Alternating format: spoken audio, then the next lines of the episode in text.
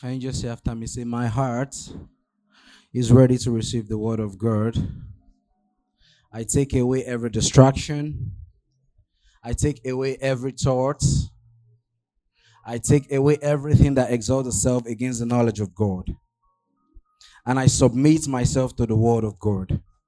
Say, I submit myself to the word of God. Amen. Hallelujah. I'm thanking God for the opportunity again to speak to us on a Sunday. Uh, just as we started last week, we began a teaching and we started a teaching on living as spirituals.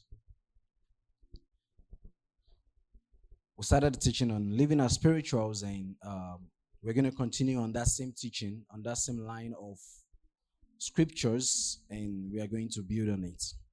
So quickly, we just I'm going to do a quick summary of what we did last week, and after that, I'm going to build on on it. So, what did we say spiritual was last week? What was the first thing that we identified spiritual to be? Can we echo it together?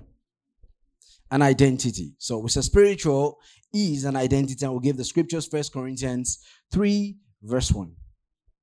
And we also move ahead, we say spiritual is actually the things pertaining to the Spirit of God. And we give First Corinthians 2, chapter 2, verse 12 as the reference point. We also say spiritual is also what?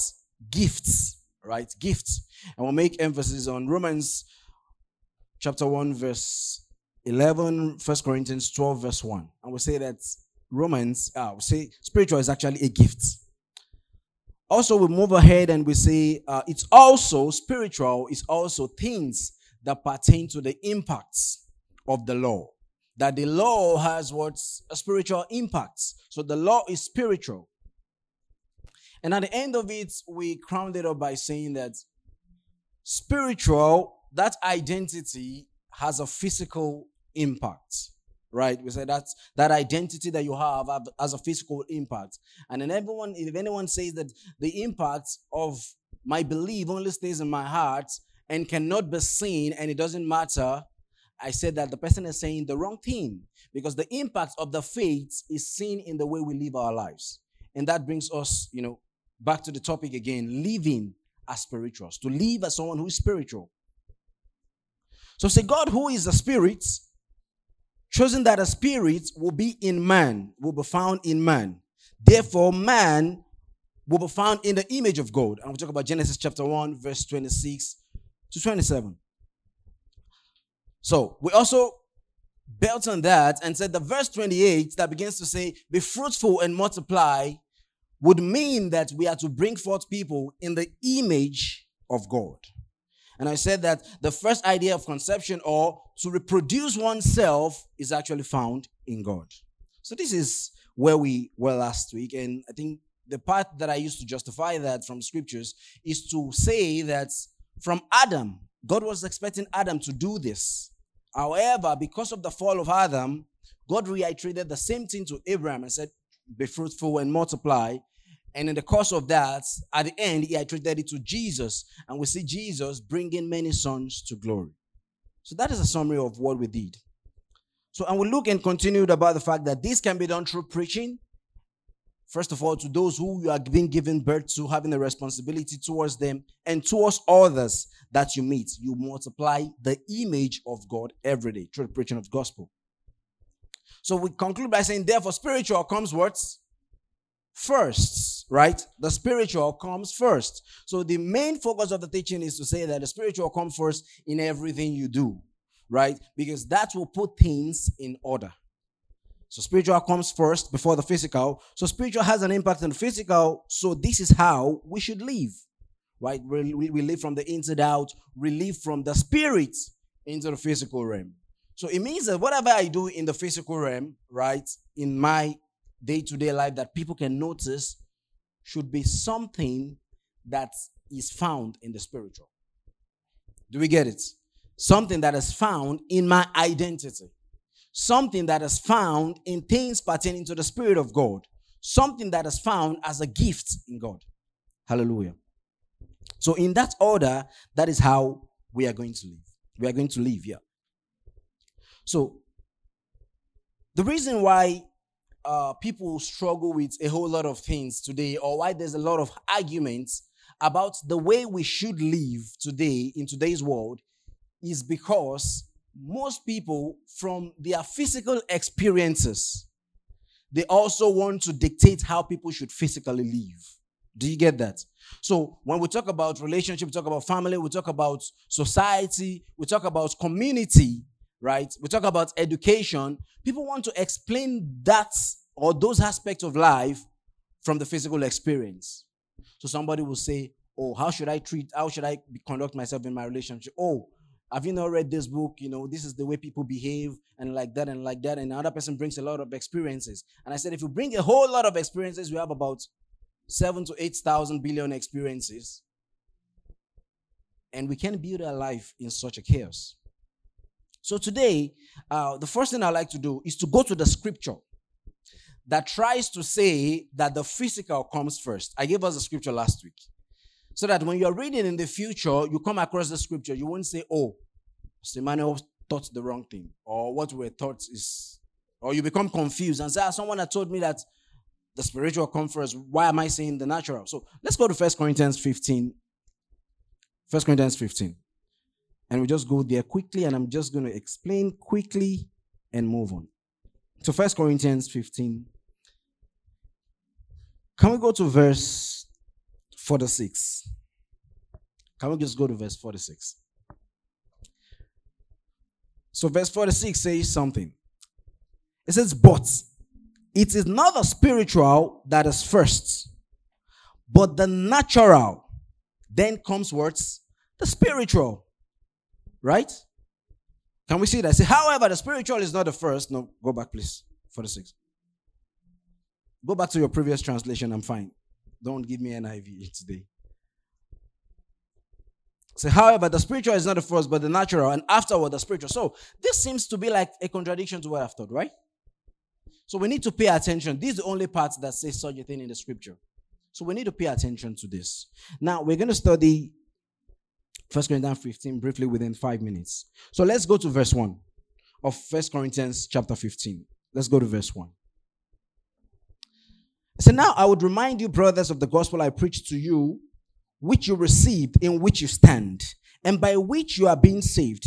If you hold fast to the word I preached to you, unless I preached to you, unless you believed in vain. For I deliver unto you as first importance after what I also received, that Christ died for our sins in accordance with the scriptures, that he was buried, that he was raised on the third day in accordance with the scripture, and that he appeared to Cephas, then to the twelve. Then he appeared to more than 500 brothers at one time, most of whom are still alive, though some are fallen asleep. Then he appeared to James and then to all the apostles. Last of all, as one as to one untimely born, he appeared also to me. Right.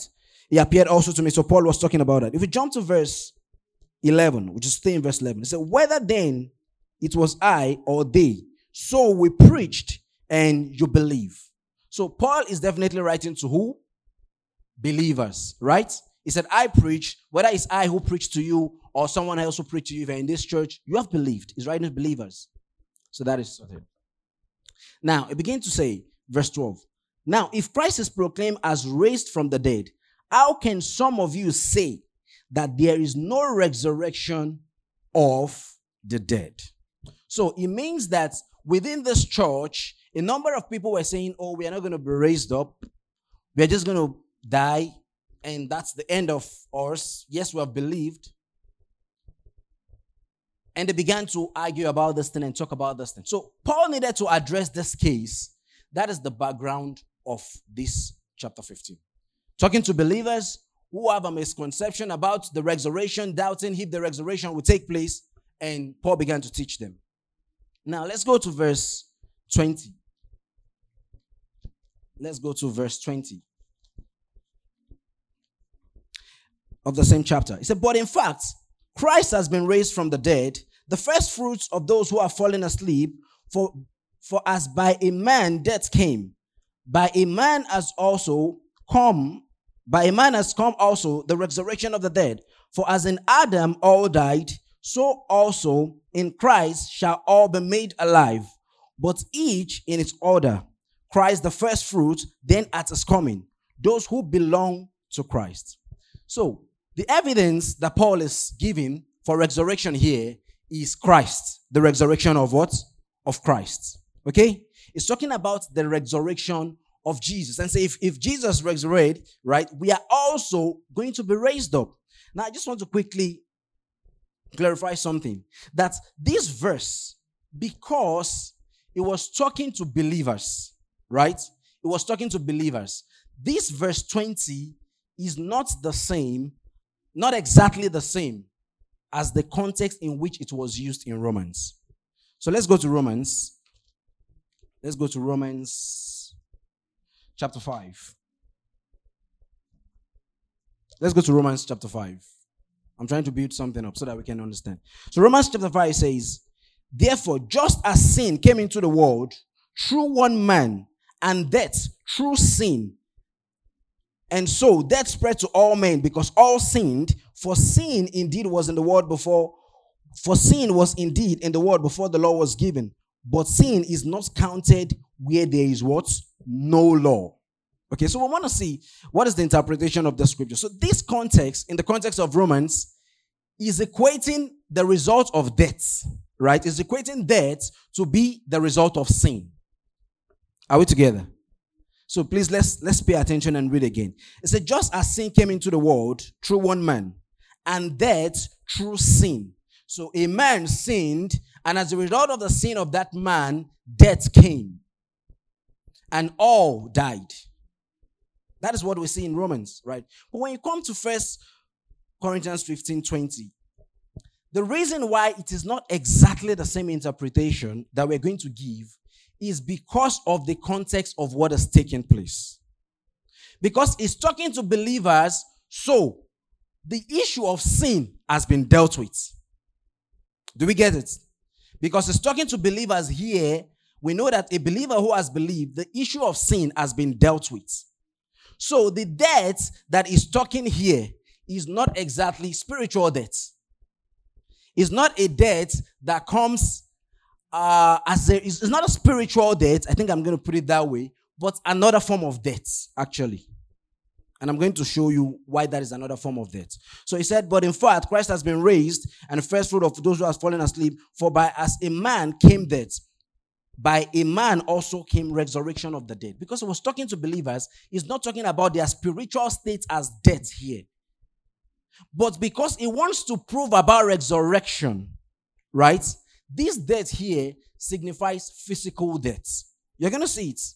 Because in the conclusion, he said it in conclusion. So we're going to see it. So this death here is actually talking about physical death. That because physical death came by a man, right? Because he's talking to believers, it needed not to begin to explain the issue of sin again. So it says, because physical death came from man, resurrection also would also come through a man. So he skipped the issue of sin because he's talking to believers. How do we know that? All right, let's go to verse 42. Let's go to verse 42 of the same place, of the same chapter. So, so is it with resurrection of the dead. What is sown is perishable, what is raised is imperishable. What is sown in dishonor, it is raised in glory. What is sown in weakness, it is raised in power. What is sown in the natural body, it is raised a spiritual body. If there is a natural body, there's also a spiritual body. Thus, it is written, the first man Adam became a living being as the last Adam became a life-giving spirit. But it is not the spiritual first, but that which is natural, then the spiritual. Then the first man was from the earth, a dust, a man of dust. The second man is from heaven and was is from heaven, as was the man of dust so also are those who are of the dust. And as is the man of the heaven, so also are those who are of heaven. Just as we have been, just as we have borne the image, this is it, just as we have borne the image of the man of dust, we shall also bear the image of the man of heaven. So if you pick those things, you cannot pick uh, imperishable, dishonor, weakness, natural. You cannot pick them uh, separately. You have to gather them together. So let's look at that verse. So what is the what's the first thing there in verse 2? The first one is perishable, right? Perishable. So only pick the first thing, don't pick the second thing first. So perishable. In verse 43, what is it called? Dishonor, right? We can talk dishonor. In verse 44, what did he call it? The natural body. In verse 45, what did he call it? living being, right? So, if you bring all of this together, this is the image of the man, right? Just as you are born the image of the man that is out of dust. What is that image in with regards to a believer? Because he's talking to a believer. That image is this body. Do we get it? Because Paul will be contradicting to say that we have the image of Adam as regards to sin. And we also have the image of God. Do we get it?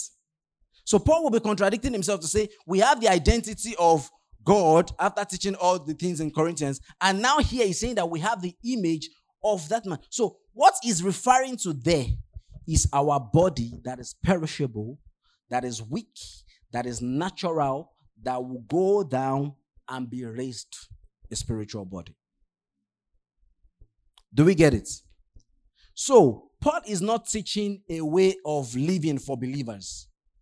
Right? He's not teaching a way of living. He's actually telling them what is going to happen to this body. Because the argument is that we will be raised. And Paul says, yes, we'll be raised. But not with this body.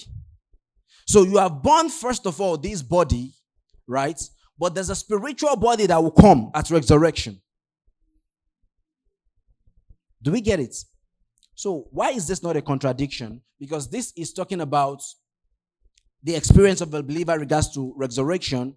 Second, is also talking about a period of a fall, right? A result of a fall, which is the body. So the body can die because of the fall of man. Do we get it? So the fall of the man and God's decision. Let me ask us a question now. So the fall of man and God's decision to make man to be found in his image, which one comes first? I'm going to re- I'm going to state again.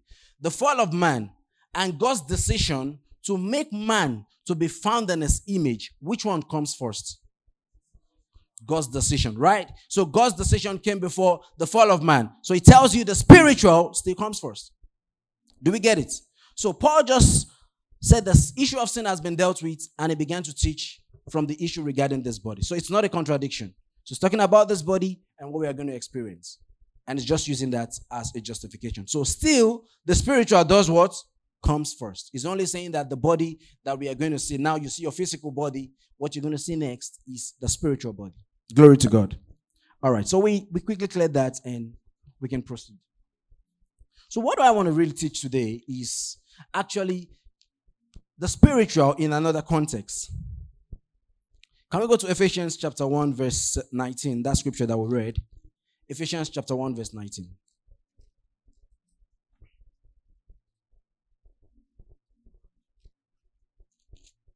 Ephesians chapter 1, verse 19. So say, and what is the immeasurable greatness of his power towards us who have believed, according to the workings of his great might, that he walked in Christ when he did what?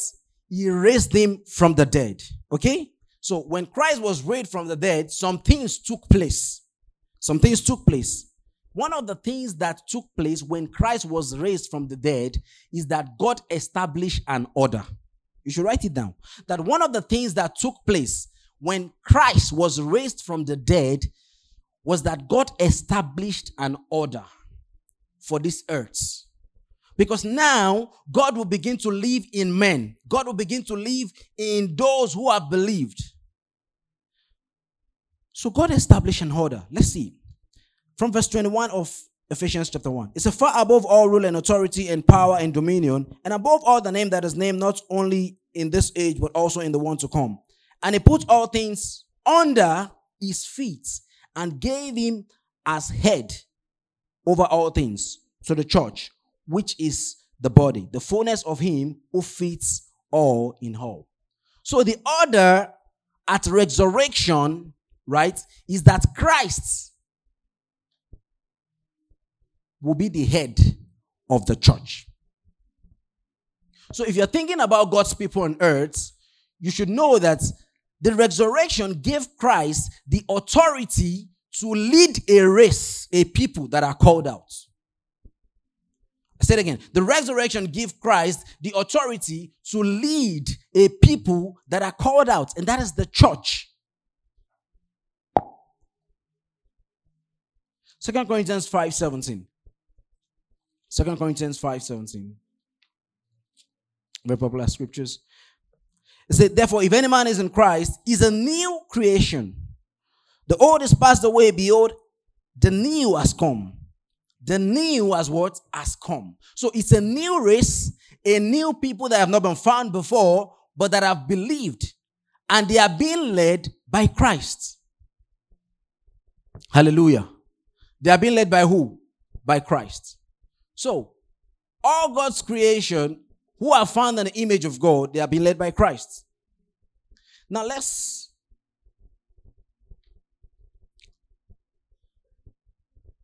let's go to Exodus 13 and 2.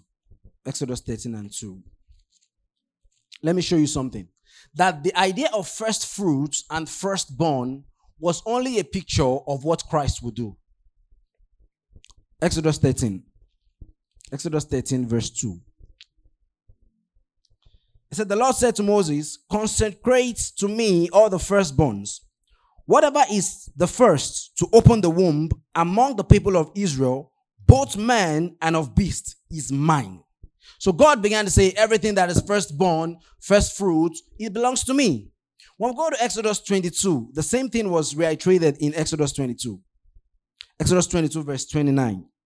It said, uh, Exodus 22, verse 29. So you shall not delay to offer me from the fullness of your harvest, from the outflow of your presses, the firstborn of your son, you shall give to me.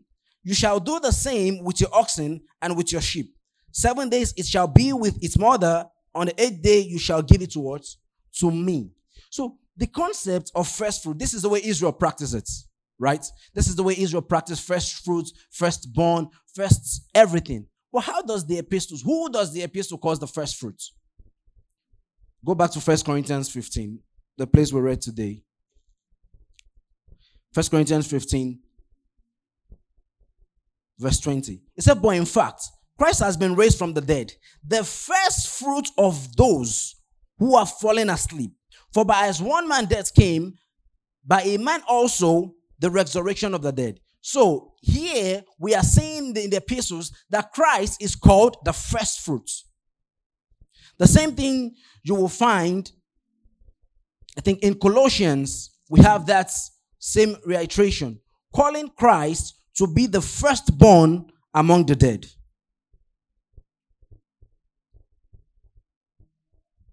Hallelujah. So we have this reiteration, Colossians 1 17 uh, 17 and 18. I hope that is scriptures. Yes, 17 and 18. He said, And he is before all things, and in him all things hold together, and is the head of the body, the church. He is the beginning, the firstborn from the dead, that in everything he might be preeminent. This is God's order. So the idea of first fruits and firstborn, right, in fact, is not even new. God has asked many people about, I mean, Abraham in the, in the same context to bring the first that he has, to bring the only begotten in, in his own context. So it means that this consecration of everything that is first, everything that is opening the womb, opening the ground, is actually a picture of what Christ will do. So it says that when you have your first fruit, you take it out. So many other, right? Many other. Let's say there's a crown that we, we plant here, and the first one that comes out, we cut it out, and we say we give this to the Lord. Many others comes after it, right? Many other comes after it. So when you give birth to a child, you give the first one, you dedicate the first one to the Lord. Many other children come after it, right? It has been taught that when you give, many others will come. It's actually correct, but it's only correct in the context of Christ. Because in the context of Christ, the Bible says he sacrificed himself for the church so that many sons will come into what? Into glory. So those things are pictures, typologies of what God had intended to do. And because Israel is hard hardened, they had to give Israel patterns to always follow, patterns to see, so that at the end of it, they will know that Christ, oh, he was talking about Christ when we dedicate our first fruit, we're actually pointing to the one who is to come in the flesh. Hallelujah. So, God's order, Christ is the first and the head of the church. Now, let's go to Ephesians chapter 4. Ephesians chapter 4. What I just want to teach today is God's order in regards to living as spirituals. Ephesians chapter 4.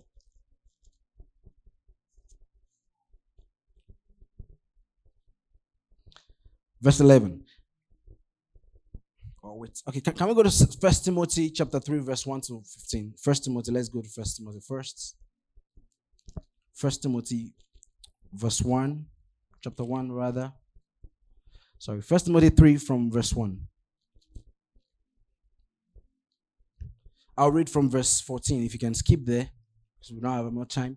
So, verse 14 of First Timothy 3, verse 14 says, I hope to come to you soon, but I'm writing these things to you so that if I delay, you may know how to behave in the house of God, which is the living in the house of God, which is the church of the living God, a pillar and buttress of the truth. Great indeed, we confess, is the mystery of godliness. That it was made manifest in the flesh, vindicated by the Spirit, seen by the angels, proclaimed among the nation, believed on in the world, and taken up to glory. Now, this conclusion is actually a conclusion after Paul had written to Timothy to talk about how church leaders, team leaders, overseers, deacons, how they should behave in the church. Do we get it? So Paul was concluding and saying that I'm writing these things to you to tell you how you should behave, how there should be order in church. And that this church is, is what? Is the buttress of truth. The church of the living God is the pillar and the buttress of God's truth. So, what does it mean? It means, it means that the church is above all the leaders of the church. Did you get what I said? The church is above the leaders of the church. This is what I'm saying. So Christ and the church first. That is the order. Not Christ and the apostles first. We're going to see that also.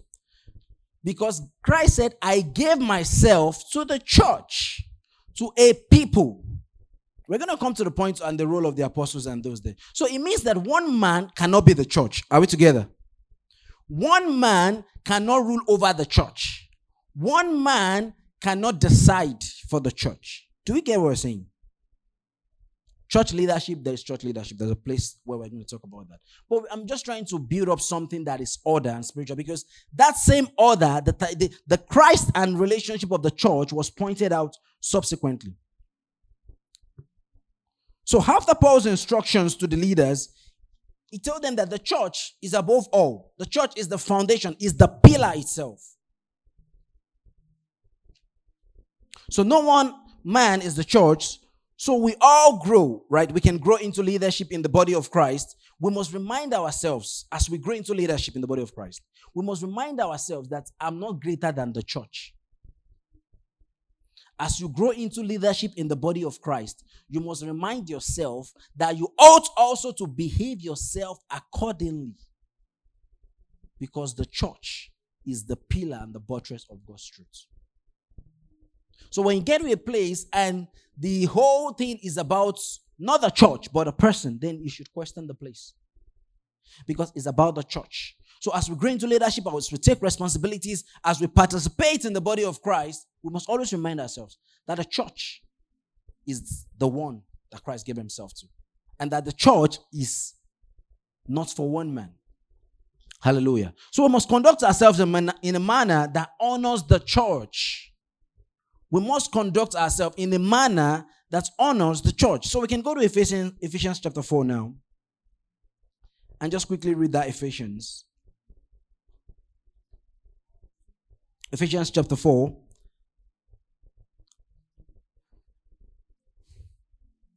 Do I want to read that first? Ephesians chapter 5. Let's go to chapter 5. Ephesians chapter 5, verse 15 and 21. Sorry. Look carefully then to yourself how you walk, not as unwise, but as wise, making the best use of the time because the days are evil. Therefore, do not be foolish, but understand that the will, understand what the will of God is, and do not get drunk with wine, for that is debauchery, but be filled with the Spirit, addressing one another in psalms and hymns and spiritual songs, singing and making melodies to the Lord with your heart, giving thanks always and for everything to God the Father in the name of our Lord Jesus Christ, submitting to one another out of reverence for who? For Christ. So in the church, what we do is we submit to one another, and that is a picture of a reverence to the one who is the head of the church. Do we get it? So, as leaders, as people who are in church, we submit to one another. That is the order. So, I think Pastor, Pastor Victor has taught this, Pastor Costin also made mention of this, that it is impossible that you want to learn submission and you are not learning it in church and you want to learn it maybe in marriage or something like that. So, the first place to learn submission, actually, and the understanding of submission is found in God. In God's order, the relationship between the church and Christ. And we see it's a submitting to one another. So, if I if I want to submit, if I want to show that I'm submitted to God and I'm submitted to Christ, it means that I have to submit to the church. Do we get it? So, a way to say that, oh, I'm submitted to Christ is to submit to the church. That is God's order for this earth. For the people who He has called out. So if you find yourself struggling to submit to the church, then there's a problem. It means you're not submitting to Christ. So when I submit to the church, I submit to Christ. Now I know most of you are thinking, oh, there are a lot of things that has happened in the church. I've had experience in the church. My pastor has hurt me. In fact, a brother did this to me, a sister did this to me and all of that. That does not nullify the order of God. So, first thing we must first get that right. So, because there is a problem in the church, does not nullify the order of Christ, does not nullify the order of God. So, it means that we must bring ourselves back to the place where we begin to submit ourselves as reverence to Christ. Because the problem is that we don't submit to each other as reference to Christ. People want to dominate, people want to rule over people, people want to do all sort of things that are not in reverence to Christ. So it means that whatever you do within the body of Christ that is not a reverence to Christ is what is causing the problem that we have in the body of Christ. So it also means that when something is happening in the church all around the world and you join the bandwagon of going to castigate the church, you are fighting against God's order. It's like you're putting yourself against God. So it is not our duty as believers to join the bandwagon of stoning the church. No, it's not your duty oh, because there's social media now, everybody can post anything, everybody can say anything, everybody has become correctors, have become instructors, they have become teachers, and they can give opinion.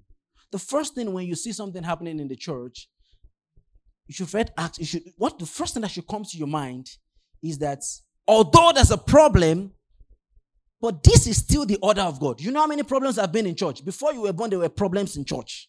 When you go, there will be problems in church. There will be challenges. When I mean challenges, I mean issues between human relations. First Corinthians, Church of Corinth, was there not a problem? So, why should it be the problem in church that is making you say you're not going to church again? Or the problem in church that is making you say, forget church? It's like saying, forget God's order, forget the family, forget the race that people are called out. That's what you do when we when something happens in church, we stay in church, we solve it, we remain there, we proceed. That problem is going to be solved. Let me tell you, it's going to be solved, and we proceed. So that is, is because it is God's order, and you can't fight it. Do we get it? The church is God's order, and no man can do what? Can fight it.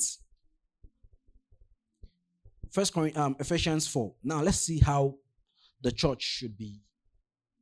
The problems in church should be solved. First Corinthians 11. 4 11, sorry.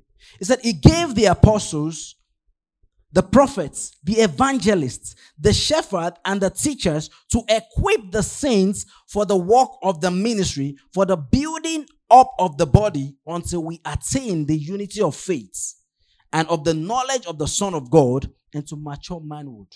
So, this is the connection. Christ gave himself to the church, right? And Christ gave some people in the church to be leaders of the church. Do we get it? So that is God's order. The Christ church, the apostles. And when there's anything to be talked about, even in the in the first early churches, we see that the leader of the church is the one that comes to speak. Acts chapter 2. Acts chapter 2, verse 11. I don't know if Acts chapter 2, verse 11, but Acts chapter 2, verse 14. Acts chapter 2, verse 14. It said, But Peter, standing with the eleven, lifted up his voice and addressed them. So it means that when there's a problem in church, there is a leadership. Do we get it? There is a leadership that will address that issue. As a follower, your duty is to pray for the church. Your duty is to watch your leader and see how they conduct themselves. Because there's a leadership in the church. So Paul here, or Peter here, standing with the 11, right? So they're talking about Peter leading the apostles. Now I can tell you that there are many other believers here. There are many other believers standing there with them. But to identify leadership and to say how matters are being addressed in the church, it is done by the leadership. So we submit to the church, we also submit to the leadership of the church. Hallelujah. So, how does this relate to what we want to teach today? So, we just, I've started teaching already. I'm still saying what I want to teach. Uh, let's go to Ephesians 4, Ephesians 5. Ephesians chapter 5. From verse 22 now. It's a wife, submit to your husband as to the Lord. For the husband is head of the wife, even as, sorry, for the husband is head of the wife, yes, even as Christ is head of the church, his body, and is himself its savior. Now, as the church submits to Christ, so wives should submit in everything to their husbands. Husband loves the wife as Christ loved the church and gave him gave himself up for her, that he might sanctify her, having cleansed her by the washing of water with the with the word, so that he might present the church himself in splendor, without spot or wrinkle or any such thing, that she might be holy and without blemish. In the same way, husbands should love their wives as their own bodies. He who loves his wife love, loves himself, for no one had ever hated his own flesh, but nourishes it, cherishes it, just as Christ does the church, because as we are members of his body. Therefore, a man shall leave his father and his mother and hold fast to his wife, and they shall become one. This is this mystery is profound, and I'm saying this that it refers to Christ and the church. However, let each of you love his own wife as themselves and let the wife see that she respects her husband. So, Victor has, Pastor Victor has given us a good explanation of this before, but we're going to build on it again. So, what it means is that the spiritual relationship, right, between Christ and the church, okay? The spiritual relationship between Christ and the church is being painted in the picture of the husband and the wife. That is a physical one. I'm saying it again. The spiritual relationship that we see between Christ and the church is being painted in words In marriage between the husband and the wife. How do we see that? It's a wife submit to yourself just as, right? Submit to your husband just as Christ is the head of the church. So I'm going to read that again. Wife, submit to your own husband as to the Lord. For the husband is head of right, even as Christ is the head of the church. So he's teaching something right? Emphasizing Christ as the head of the church and he's using the picture of marriage to say that this is what it really means. He said, I'm actually talking about Christ and the church. But nevertheless, in your physical manifestation in marriage, you should do what? You should paint that picture. Hallelujah.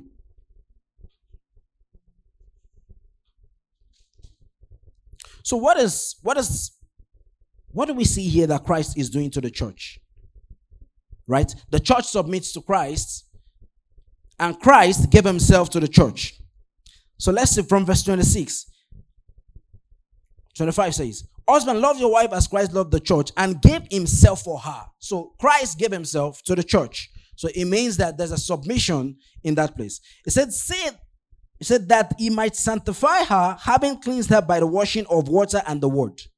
So we see the duty of Christ to the church there. So Christ is, is cleansing his church, is taking care of his church, is nurturing his church, is cherishing his church. So when problems happens, you should not be the one saying the wrong things against the church.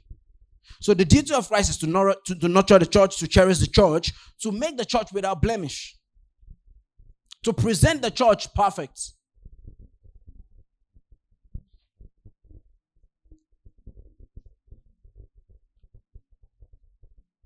So the care and the love that we found in marriage must be exactly the same thing that is taking place between who? Christ and the church.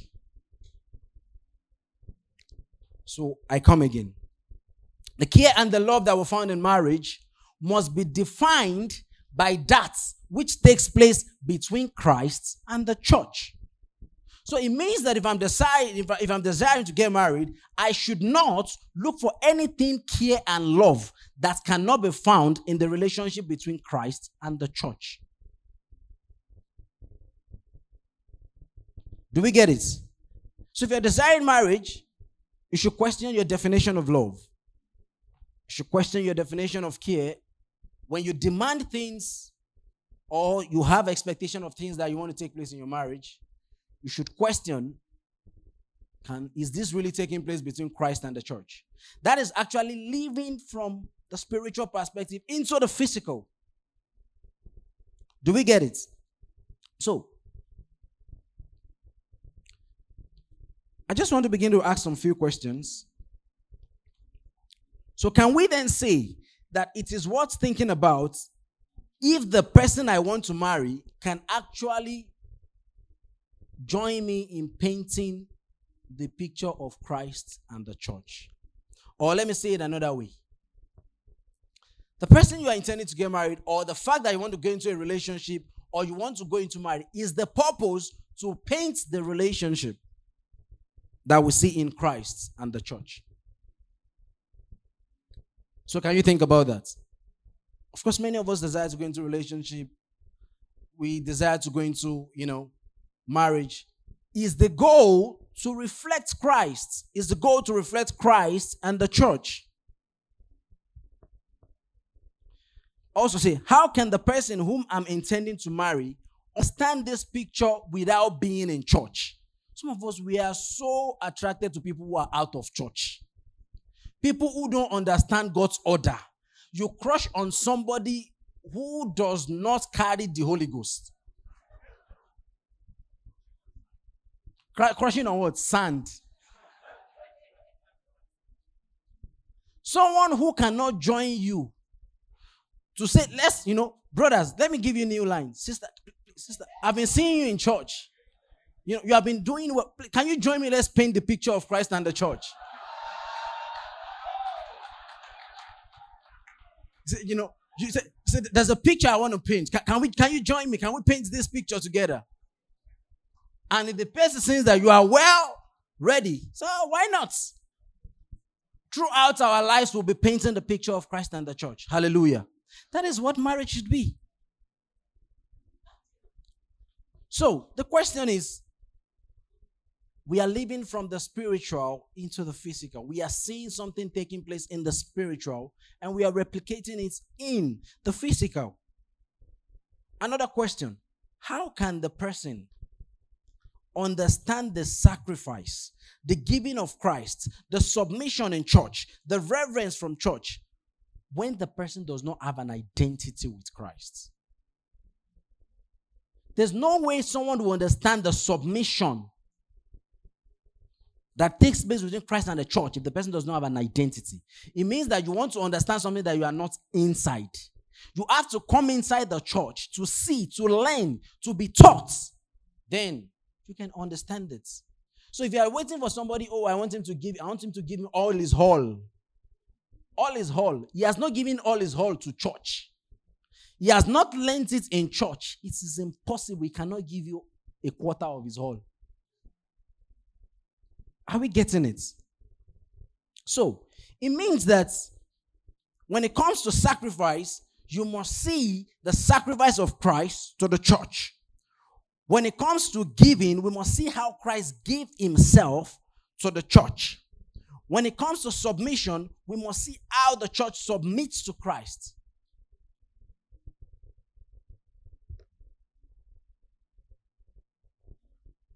Hallelujah. So, this is God's order. This is what? This is God's order.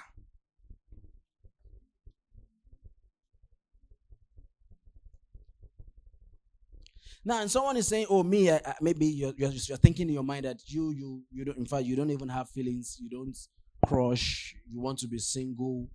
You want to live your life. You know, some people can quickly when you're teaching something. Like, me, I'm not, I'm not, I'm not that. I'm not getting married. I'm sure there's nobody here. Is anybody here who wants to stay alone? Raise your hand if you want to stay alone, so I can face you and teach you directly. All right, nobody. Hallelujah. Praise God. Now, your reverence to Christ as a single person, right? Your reverence to Christ as a single person is your reverence to the church. Okay? Your reverence, so your own duty is to always submit to the church. Let me tell you, I will tell you some some tips and tricks that we used to use to evaluate people. Some of you people will come and meet us and they say they want to marry you. And what we used to judge if you are ready is actually your submission to the body of Christ. I'm telling you truth. It's not your makeup. It's not your hairline. It's not your what I don't even know. And some people like hey, everything should be full. Helps in this business. It's not even you're attending this church every Sunday. I tell you, you attend this church every Sunday does not mean that we can say that you can paint that picture. It is in the practice that we find you in church. It is in your dedication, submission to the church. It is in your receiving edification. So this one, she knows how to receive edification very well. It means that you can be corrected. It means that you can be built up. You can be nourished. Do we get it? Edification is nourishment and cherishment too. Do we get it? It's part of it. Edification is what? Nourishment. So if we if you if you are not finding yourself doing that, it means that you are not ready to paint that picture. So last week I gave us the view of if you want to give birth, right? Today is if you want to marry. Because this is, you see, God walks through families like this because He Himself gave birth to a family through Christ. So God walks through family. God is not working one, one person. He walks through family. He gave Christ that many will come into glory. And that is why He says, In my Father's house. In my Father's family. So God walks through family. That is why we must understand God's order in these aspects.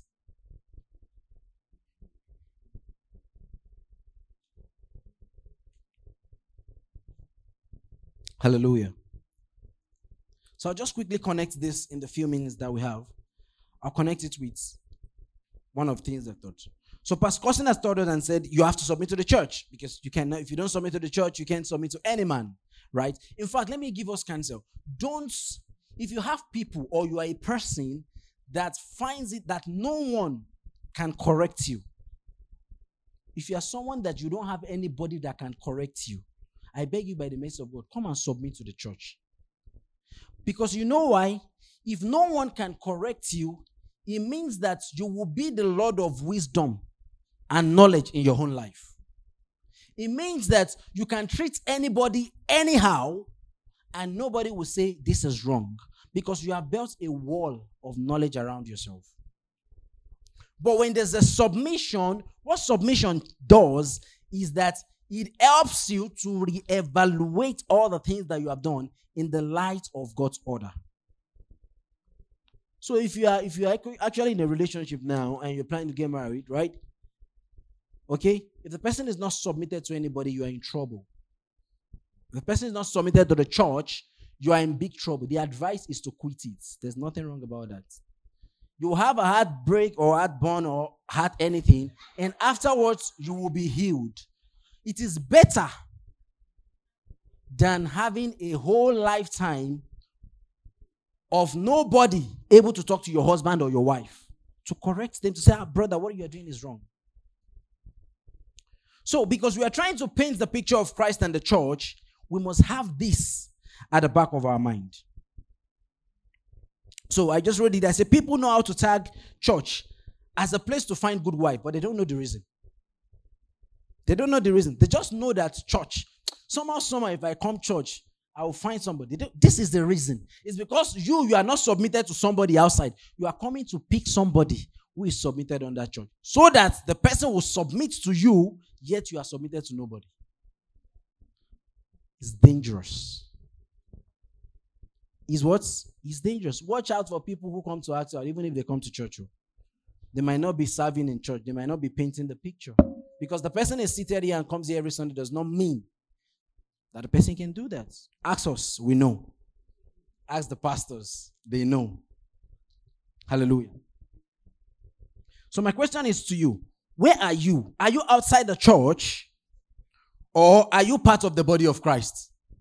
You are you outside the church or are you part of the body of Christ? Do you submit to the body of Christ? Do you serve in church? Do you give your all? Do you receive correction? Do you take edification? This also brings us to a teaching that Pastor Chide has taught imitating God imitating what? God. He taught us about imitating God. This is one way to imitate God. Marriage is also a way to imitate God. Do we get it? Marriage is a way to do what? To imitate God. Actually, verse, verse 1 of chapter 5 started with that. That is the foundation of this chapter, right? We can say that's the foundation of this chapter.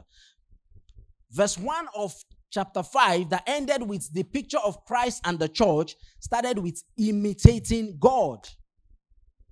So marriage is a way to imitate God. So for anybody who doesn't want to get married, I'm training back to you so you don't want to imitate God in that aspect of Christ and church. Anyways, please let it be that in our marriage we do what? We imitate God. Submit to the leadership of the church. Hebrews 13, verse 17.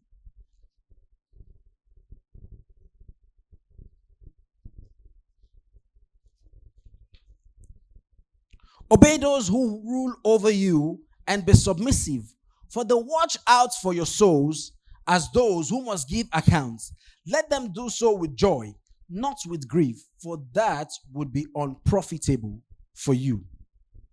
That would be what? Unprofitable for you. So here he's actually talking about those he has given to the church, right? The apostles, the prophets, the evangelists, the pastoring teachers, all these are the people that Christ himself had given to the church. Okay? All these are that Christ has given to the church. So we submit to them, and in submitting to them, we submit to church, and by that, we have submitted to who? To Christ. So the duty of correcting things in church, right, lies in the leadership of what?